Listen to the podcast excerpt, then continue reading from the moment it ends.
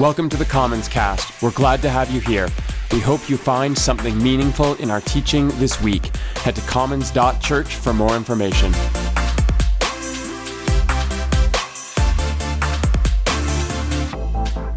We are now in the home stretch of our series in the book of Revelation.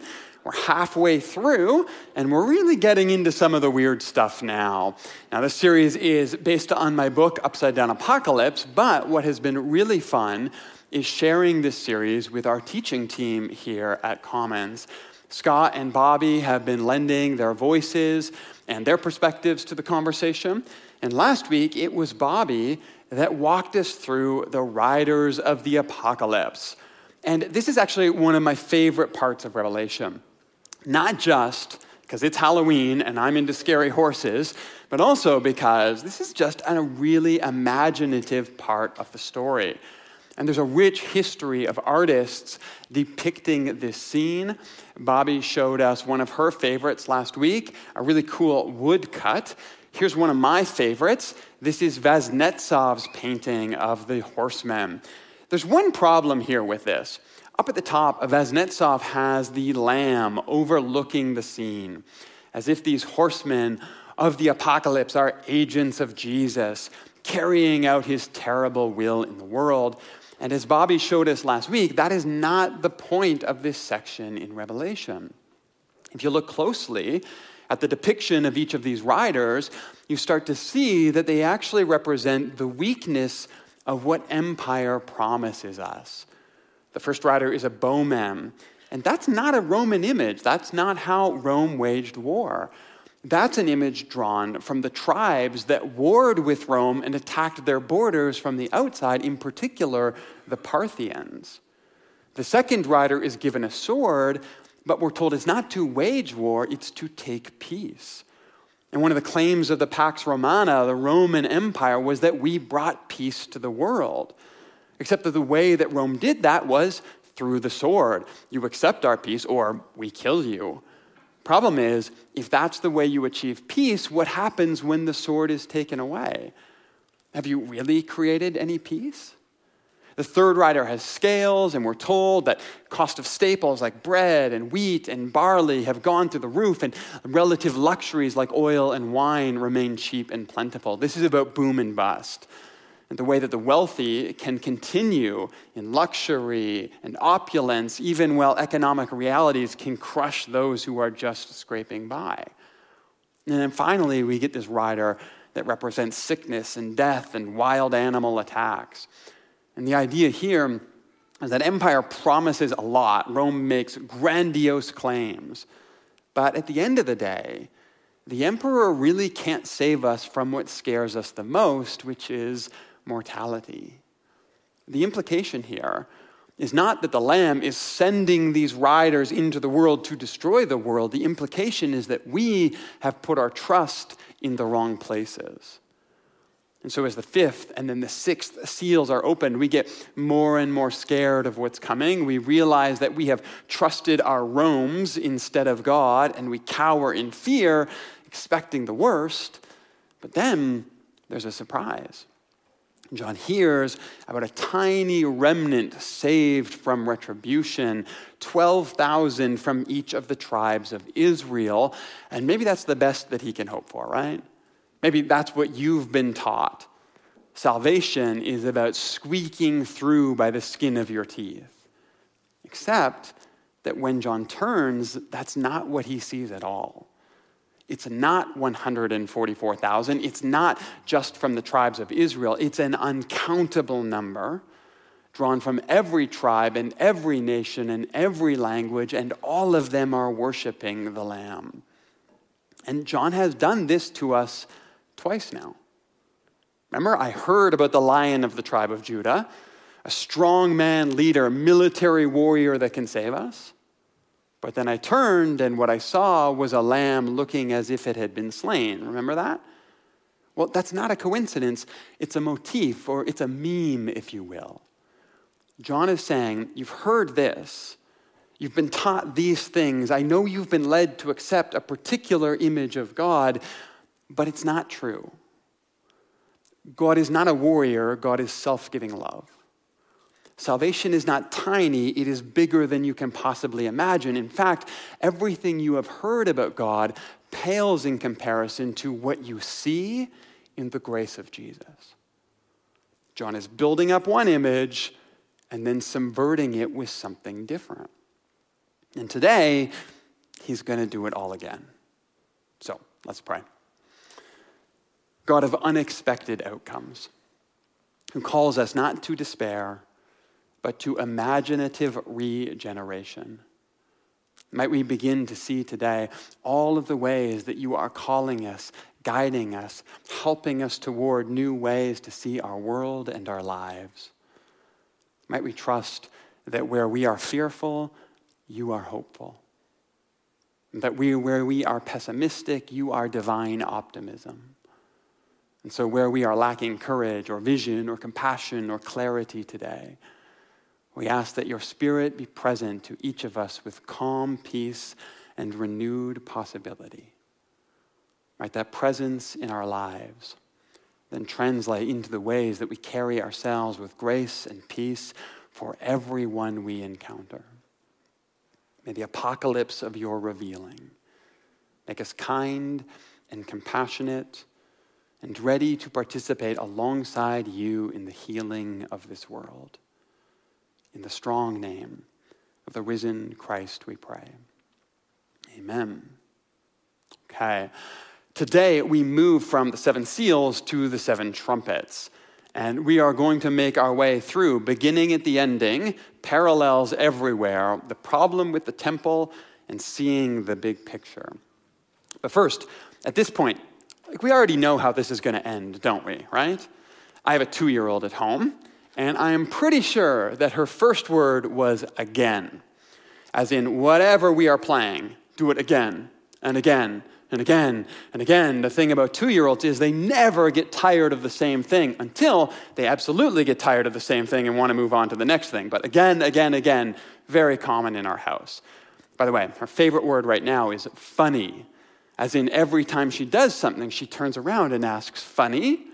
And this is very cute but she has also understand uh, that this is a hack to the whole system in our house. So when she does something that she knows she's not supposed to be doing, she preemptively turns and asks, funny? And she has absolutely figured out that this will make me smile, even as I respond, not funny. And uh, everything goes up in smoke after that. So, thing is, once you're past two, again, again, again, that gets a little tired, am I right? And we are probably all starting to catch on to John's tricks by now. We've seen John employ exactly the same trick for two weeks in a row. We've seen him do this in the throne room, we saw him do it in the seals. I heard about one thing, something that speaks to our expectation and religious upbringing. I heard about God as a divine warrior. I heard about salvation as a tiny remnant, but then I turned and I saw what is revealed in Jesus. God as self giving love, like a lamb slain, salvation as bigger than anyone expected, one that crosses boundaries, obliterating our bias of who is in. So that's John's MO, his modus operandi. Build up our expectations, turn them upside down. The problem is, for me, it's getting a little harder to surprise you with that at this point in the series. So let's try something a little different today. Let's start at the end. And let's see what happens at the end of the trumpets. This is Revelation chapter 11, starting in verse 15. The seventh angel sounded his trumpet, and there were loud voices in heaven which said, The kingdom of the world has become the kingdom of our Lord and his Messiah, and he will reign forever and ever. And the 24 elders who were seated on their thrones fell on their faces and worshiped God, saying, We give thanks to you, Lord God Almighty, the one who is and who was, because you have taken your great power and begun to reign. Do you remember back at the start of Revelation, God was called the one who is and who was and who is to come? We don't need that last part anymore. God is now reigning the world. That means we've reached the end of the story. That means next week, we're going to start all over again, right? But the crowd keeps singing here, saying, The nations were angry and your wrath has come. The time has come for judging the dead and rewarding your servants, your prophets and your people who revere your name, both great and small, and for destroying those who destroy the earth. So that's how the trumpets end in Revelation 11, verses 15 to 18. And we're going to talk about how we get there today, but a couple things here to note. The nations were angry and your wrath has come. I mean, that sounds scary, right? And in a sense, it is. But think about this the whole exercise with the horsemen was about showing us how impotent our empires and our nations really are, right? Our misplaced trust in government has been exposed. And now we hear that God's wrath has come. But where is that wrath directed in Revelation? According to John, it is directed at that which destroys God's earth. So, salvation is the healing of the cosmos. We already knew that from the start when we looked at Isaiah, but the renewing of the world also means the end of destruction. So, destruction is not what awaits you and I and creation in Revelation. Destruction is what awaits destruction in Revelation. And that is incredibly important for all of us to hold on to as we read through these images. Still, that's for another week. First, we have to figure out how the trumpets can get us here to God's kingdom on the earth. And perhaps because we already know how this scene is going to end, the trumpets have become very fertile ground for what we call futurist readings of Revelation. And what I mean by futurist is attempts to map John's vision onto historical events. The idea being that John is writing down a vision of the future when he writes Revelation. Now, we've already established that Revelation is illustrative, not predictive. That was one of our rules for reading Revelation. But let's talk about that for a second. Why? Well, the first reason is one we've already seen a couple times now. Images that, on first glance, seem wild and speculative and might immediately make us think of a, vision to predict the future, in context, are actually quite rooted in a particular time and place.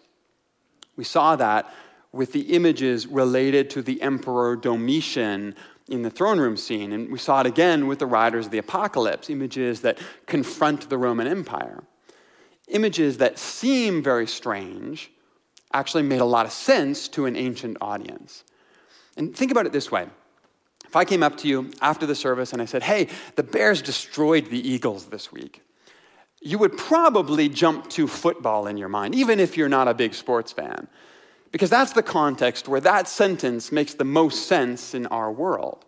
Now, the fact that the Bears are going to beat the Eagles might seem like a stretch right now, because let's be honest, the Bears have not had a legitimate quarterback in a very long time. But I mean, you get the point with the illustration it's pretty unlikely that you're going to hear me say that and immediately be alarmed about an outbreak of violence at the Calgary Zoo. We don't think that. At the same time, it's not the Cold War anymore, but Russia is resurgent, and you're also still probably not going to immediately think of a conflict between the USA and Russia, even though eagles and bears are used in that context as well, right? So you recognize that I'm using those terms metaphorically. You have several common interpretive options that are available to you. Uh, from the context and the tone and the casual nature of my comment, you know what I'm talking about. There's not much confusion there. However, if someone was to come along a thousand years later and somehow get a hold of the manuscript for this sermon and hear me talking about bears fighting eagles, things might not actually be so clear to them. So, this is our problem with a futurist reading. Without a lot of study, we just simply don't understand the context for these images well enough to make assumptions about them. Which brings up a second problem ego.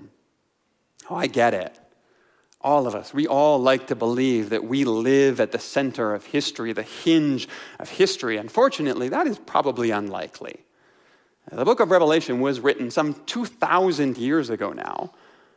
And I think we can all admit that it would be a pretty big coincidence that you and I just happen to live at the very moment that John was imagining all those years ago. So, more than just bad exegesis, there's arrogance at play when we assume that we are the ones this book was written for. However, that has not stopped anyone for 2,000 years now from placing the trumpets in history. Even Isaac Newton, yes, the guy who discovered gravity, tried his hand at interpreting Revelation. He wrote a whole book about Revelation, in fact.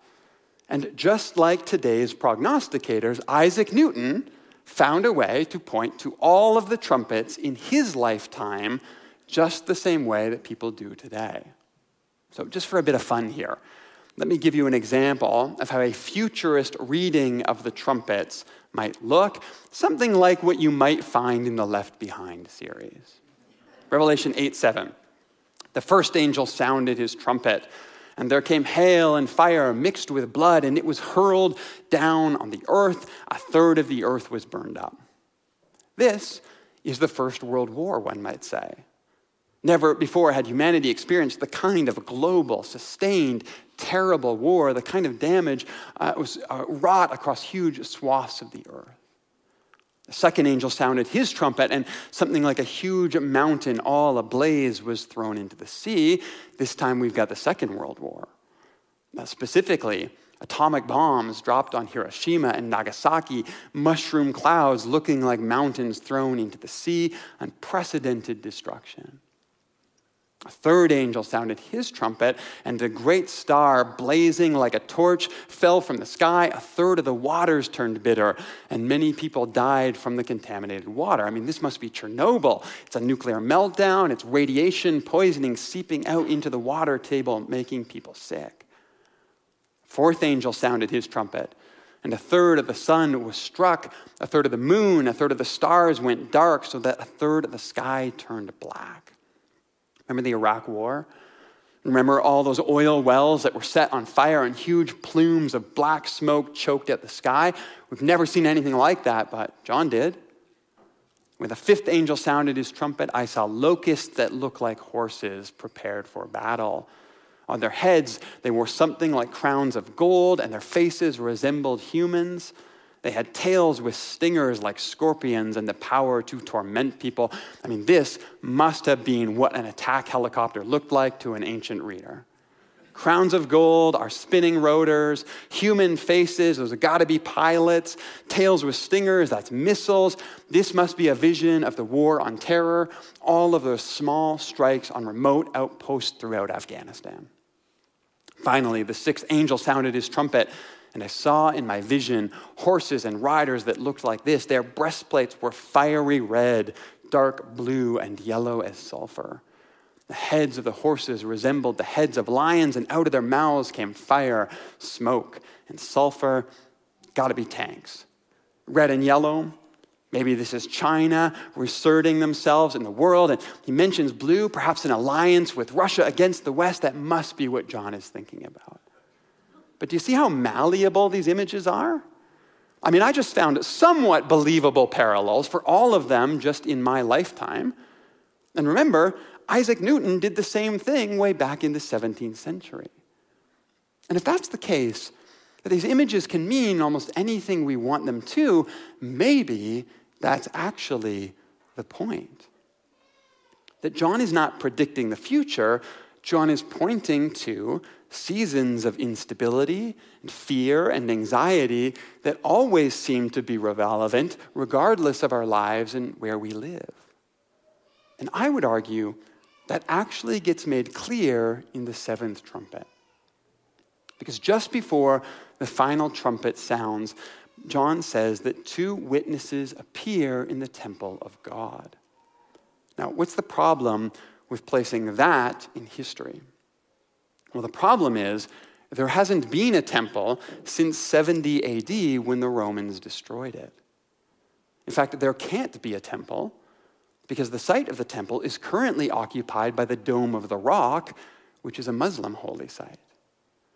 Uh, this is why, in certain Christian circles, there will always be speculation about Israel and control of Palestine and the expulsion of Muslim worshippers, because if you're looking for historical events, Trumpet 7 needs a clean site for the construction of a new temple. But Is there another option available to us? Well, if you ask me, I think John has already given us the answer. Because the temple of God in John's mind is not the Jewish temple at all. That's already been destroyed by the time that John is writing in the 80s of the first century. The temple for John is us. In fact, way back at the start of Revelation, John wrote, The one who is victorious, I will make a pillar in the temple of my God. Never again will they leave it. I will write on them the name of my God and the name of the city of my God, the new Jerusalem, which is coming down out of heaven from God. So, the end game for John is not a rebuilt temple on earth. It's not the control of a particular city. It is the kingdom of heaven. In fact, very explicitly in Revelation 21, John says that in this new Jerusalem, there will be no temple because the temple is now the people of God. That's exactly the same idea that Paul has in 1 Corinthians when he says, Your body is the temple God resides in. So, who then are the witnesses that appear in the temple? Well, John says that they are like the two olive trees from Zechariah. Fiery words come from their mouths like Jeremiah. They have the power to stop it raining, and they prophesy for exactly three and a half years, like Elijah did. They turn water to blood, like Moses. Eventually, they give their lives for the truth, and they place their hope in resurrection, like Jesus. And when they are indeed resurrected, John says that the breath of life from God enters in them, just like Ezekiel's vision, which draws us all the way back to the spirit of creation. In John's mind, the temple is not a building, it is the community of God. And the witnesses are not individuals, they represent the prophetic witness that has kept the people of God moving forward steadily toward what is eventually revealed about God in Jesus. As the scholar Craig Koester says, they are a collage of the witness, the faithful witness that has guided God's people throughout history. But if we're not looking for historical moments anymore, if we understand these metaphorically, now maybe we can start to put the whole story together. So let's go back, all the way back to Revelation 6 9. I saw under the altar the souls of those who had been slain because of the word of God and the testimony they had maintained. And they called out in a loud voice, How long, sovereign Lord, holy and true, until you judge the inhabitants of the earth and avenge our blood? Now, this is a fair question, right? If I had been martyred for my faith, this is what I would be asking when I saw God. God, when are you going to get the bad guys and make them pay, right? Well, in Revelation 8 3, we find out. An angel who had a golden censer came and stood at the altar and he was given much incense to offer, and with the prayers of all God's people on the golden altar in front of the throne. The smoke of the incense, together with the prayers of God's people, went up from God from the angel's hand. And the angel took the censer, filled it with fire from the altar, and hurled it at the earth. There came peals of thunder, rumblings, flashings of lightning, and an earthquake. So, the martyrs call for vengeance. Their prayers come up before God, and those prayers are then hurled at the earth just like they asked for. In fact, here we read about rumblings and peals of thunder, flashes of lightning. That is exactly the same language from the throne room scene where we expected God to look like the Emperor Domitian, except this time we get to see it. And so chapters 8 and 9 recount all of these trumpets, these tribulations, all of these terrible things we spent time speculating about just a couple minutes ago. Except, at the end of all those trumpets, this is what we read that the rest of mankind, those who were not killed by the plagues, still did not repent of the works of their hands. They did not stop worshiping demons and idols of gold, silver, bronze, stone, and wood, idols that cannot see or hear or walk nor did they repent of their murders, their magic arts, their sexual immorality, or their thefts. In other words, none of it worked. Six trumpets, terrible tribulations. We asked for vengeance. God did it our way, and it's a bust. So next, this happens. Then I saw another mighty angel coming down from heaven. He was robed in a cloud with a rainbow above his head. His face was like the sun, and his legs were like the fiery pillars. He was holding a little scroll, which lay open in his hand. He planted his right foot on the sea and his left foot on the land. He gave a loud shout like the roar of a lion. When he shouted, the voices of the th- seven thunders spoke. And this is it, right? The final trumpet, the end of the world. Here's the lion that we missed out on a few chapters before. When the seven thunders spoke, I was about to write when I heard a voice from heaven say, Stop. Seal up what the seven thunders have said. Do not write it down.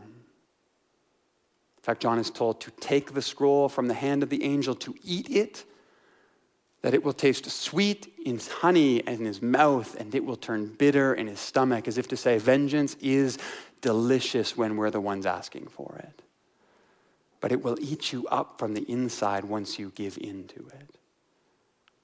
And so instead, John is told that with the seventh trumpet, it is now time for the mystery of God to be accomplished.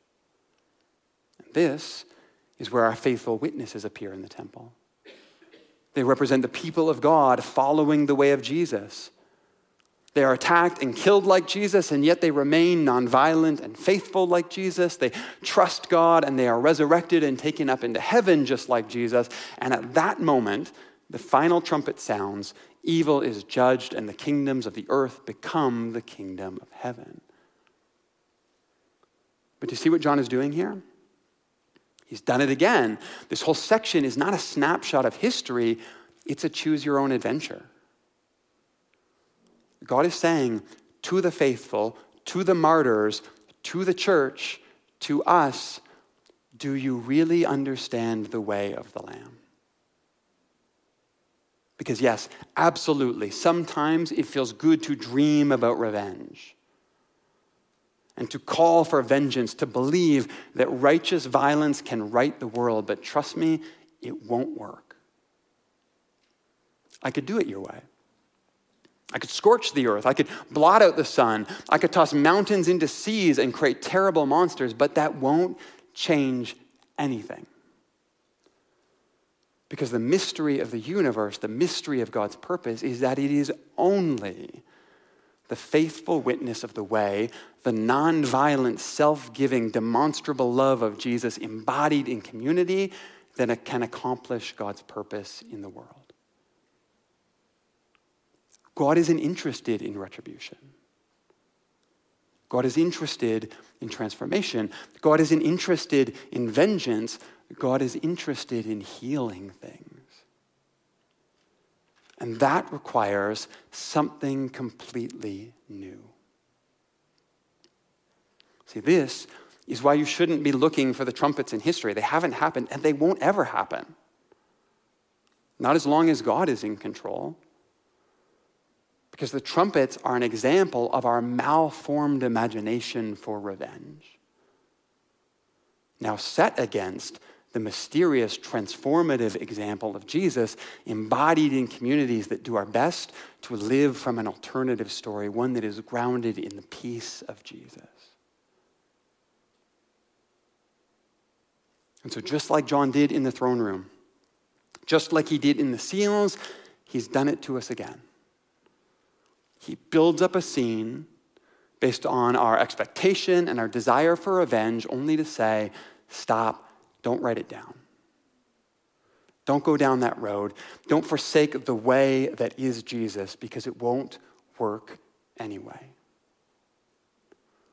See, for all of its wild imagery, and this bizarre images to interpret, Revelation is actually practical theology, reminding us that to be Christian is a lot more than just memorizing ideas about God. It is actually about allowing what is revealed in Jesus to fundamentally reshape our imagination of the world and to inform our actions in the world to slowly come to truly trust that grace is always stronger than revenge. and that there are always two paths open to us, but only one that leads us to Jesus. Let's pray. God of grace, for all of those times when we have become fascinated by revenge, thinking that vengeance is the way to right the world. That we can violently impose your imagination on others in an attempt to bring your kingdom to earth. Might we slowly, steadily be changed by the Lamb, who shows us that there is an alternative way in the world one that is not about domination, one that is not about manipulation or fear or coercion, one that doesn't try to pummel people into the path, but instead invites them with grace and peace, that demonstrates the faithful witness over and over again, as long as it needs to be, faithfully living out your story in the world. That when we can do that, actually live your way and embody your peace, we can actually contribute in some small way to your reign, your kingdom, your city of Jerusalem here on earth, full of grace and peace and welcome for anyone that might come. May our choices this week, this month, this year, reflect this new imagination for how the world is saved and how you invite us to be part of that story. In the strong name of the risen Christ, we pray. Amen.